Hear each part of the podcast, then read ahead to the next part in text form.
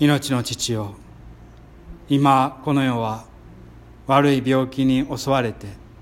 人々は不安になり病気は急に襲い元気な人が亡くなって医療従事者は命を覚悟で働いております。どうかこの世をあなたが治めて一日でも早くこの悪しき疫病を終わらせてくださいますように。また今日イースターでありながら愛する教会に集えない兄弟姉妹にあなたの慈しみと愛が与えられますように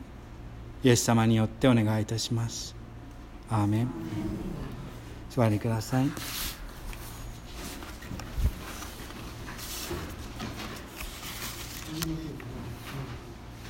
はじめましての方もおられるかもしれませんが新しい牧師の荒木です。本当はまあイースターという喜びにあふれていろいろおしゃべりしたいところなんですけれどもまあ本当にあ何でしょう。祝いの気持ちが湧いてこないというのがこの世の中にありますね。しかし私たちはここに集まって、えー、死がこの世を覆うとしても命を祈るために集まってまいりました。どうかまあ今日一日この世のために祈っていきたいと思います。今日の福音書では面白いことに、まあ、イエス様のをまとっている布がああだこうだ言っておりました。皆様もお葬式に行った時はまあ、よく、えー、見られることですけれども、えー、亡くなったご遺体には、まあ、必ずこう顔をこう覆いますよね。あれって何でですかね。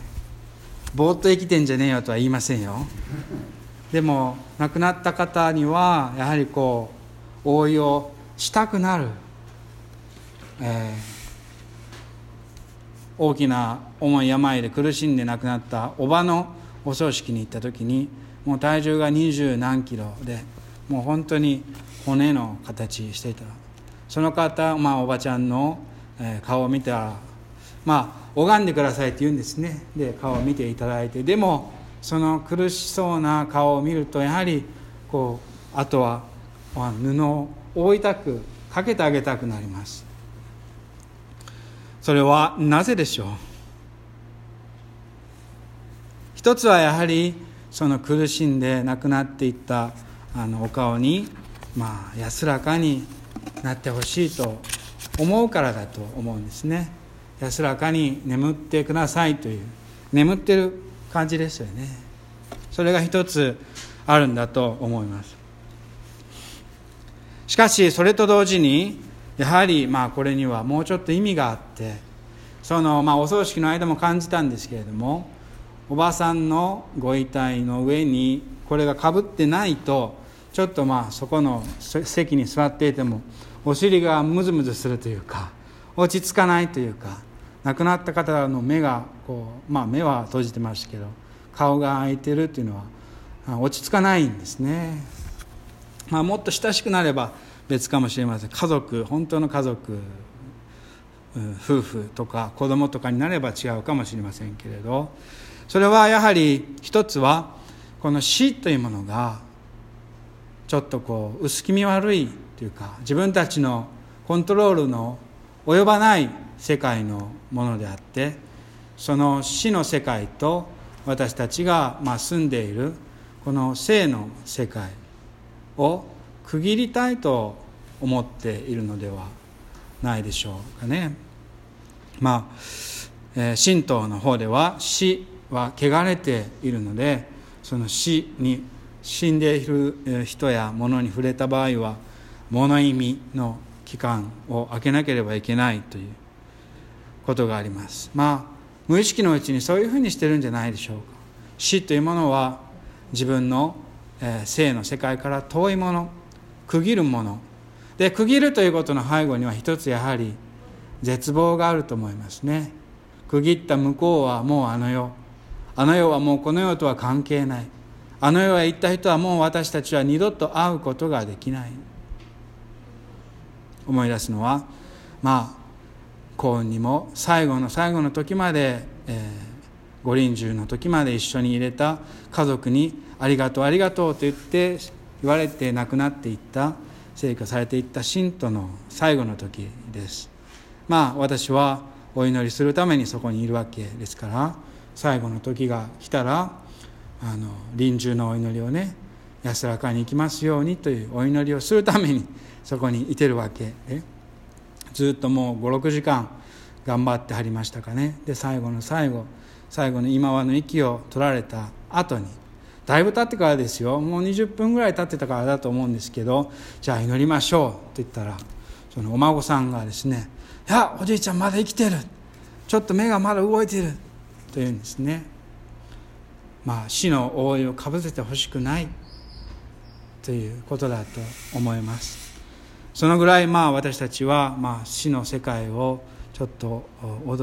区切っているのかもしれません。イエス様の時代も同じでした。イエス様にも死の覆いがかぶせられました。今日の聖書の箇所をよく読むと体は天布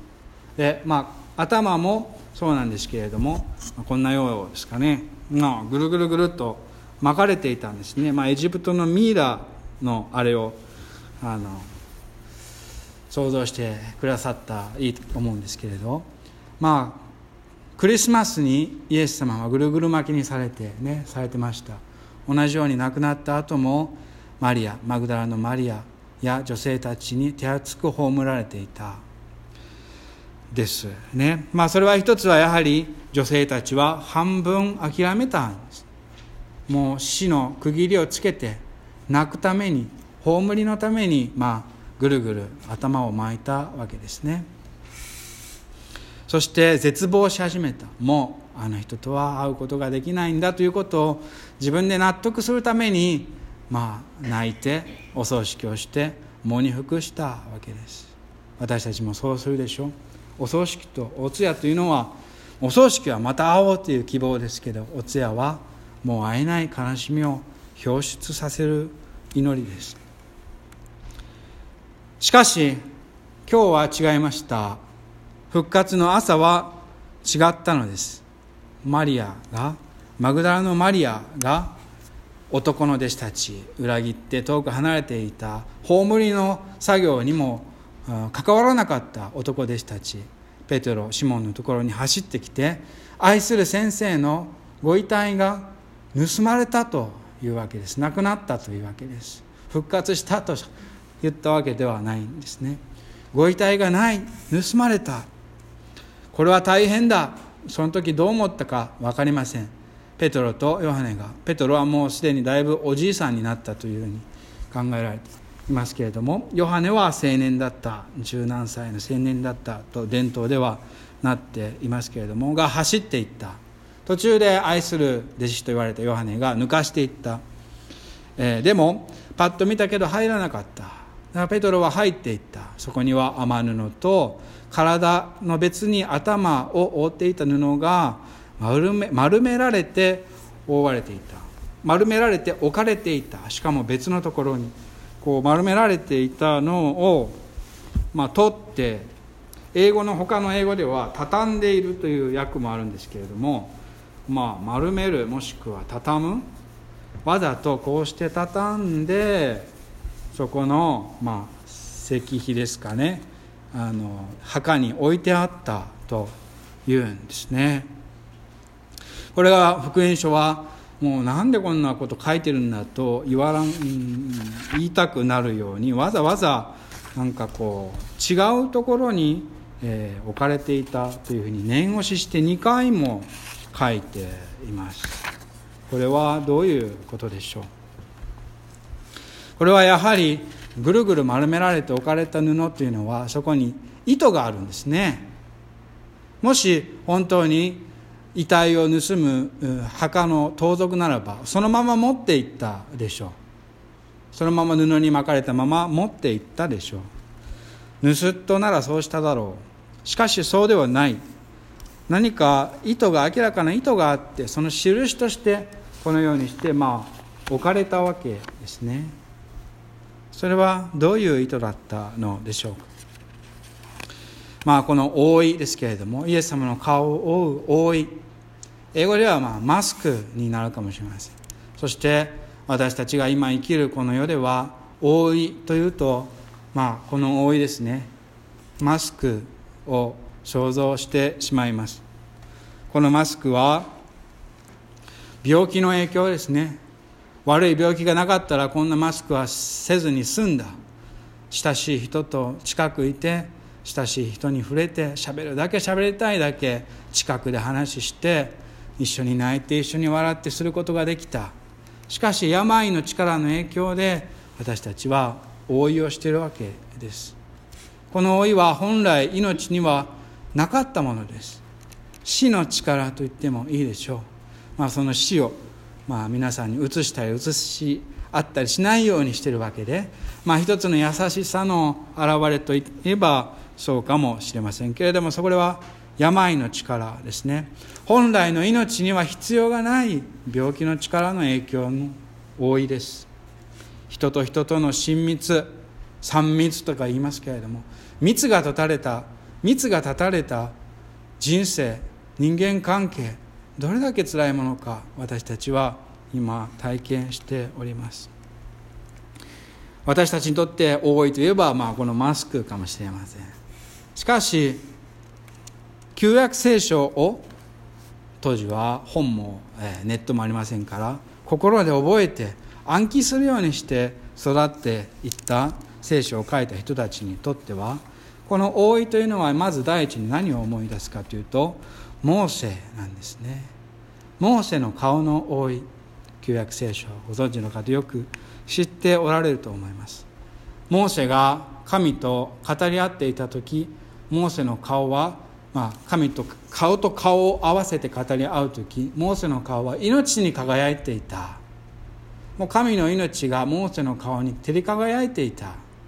今風に言うならば本当に生きることが嬉しいと楽しいと笑顔に輝いていたというようなことでしょうか。もっとすごいものだと思いますけれども。そして山を降りて民のところに帰ってきた時モーセの顔が輝いているのを民は恐れた。なぜか。自分たちの中に神様に見合うような正しさ。愛の深さがないのを知っていたからですね。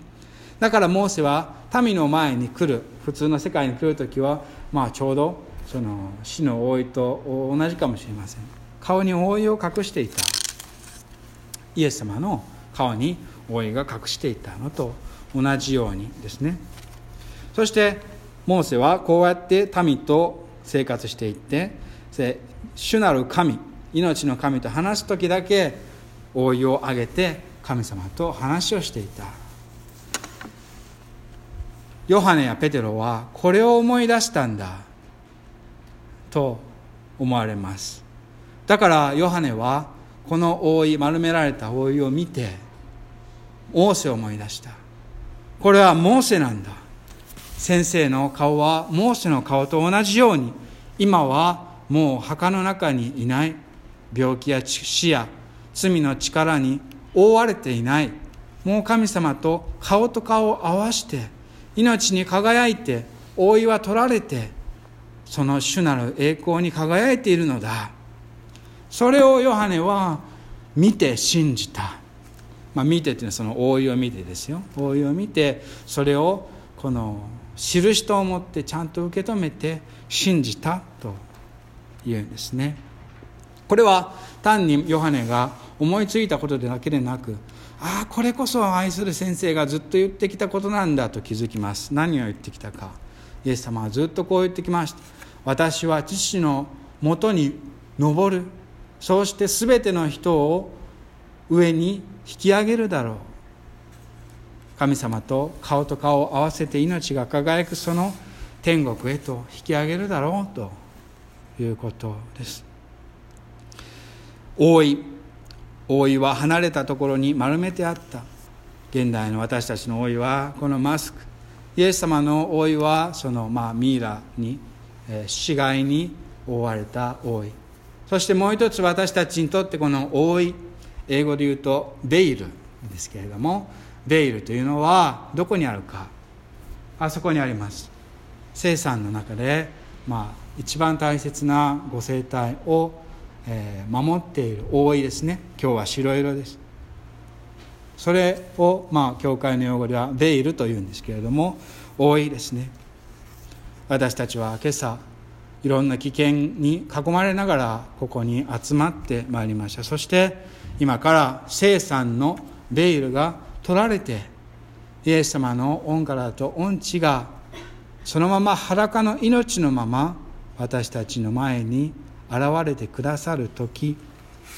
その時私たちは命に輝く輝く。生産式は終わりの日の復活の前触れです。それと同じように生産のベールが解かれて取られて私たちがイエス様の生の恩からだと恩知をいただく時それを信仰の心によって見る時私たちの心は神様の命に輝くのです。今日の生産でベイルが取られて杯とパテンお皿の上から裸のイエス様が命にあふれて私たちに呼びかけています。今日のこの生産の印パンとブドウ酒ですね。今日はパンだけですけれどこのパンの印を見て栄光を信じなさい。この世で見る目ではいろんな大いに隔たれている。しかし私た私と顔と顔を合わせてある関係の中には心の中に秘めていてそして天国である関係の中にはもう隔ては本当は何もないのだ。病気の力も死の力もマスクもどんな障害も私たちの人生の中で犯してきた失敗もそして失敗を犯させるもっと深い罪の力も私たちの悲しみも私たちの人間関係の中での過去の確執も今まで私たちが受けてそして人に与えてきた傷ももう何も覆い隠さ覆い隠さなくても良いのだ。そうイエス様は裸の生態からご生態から呼びかけておられます。命の危機にあるこの時代に本当の命であるイエス様の復活の姿を信じてこの世のために祈りましょう。ハレルヤ主は誠に生き返られた。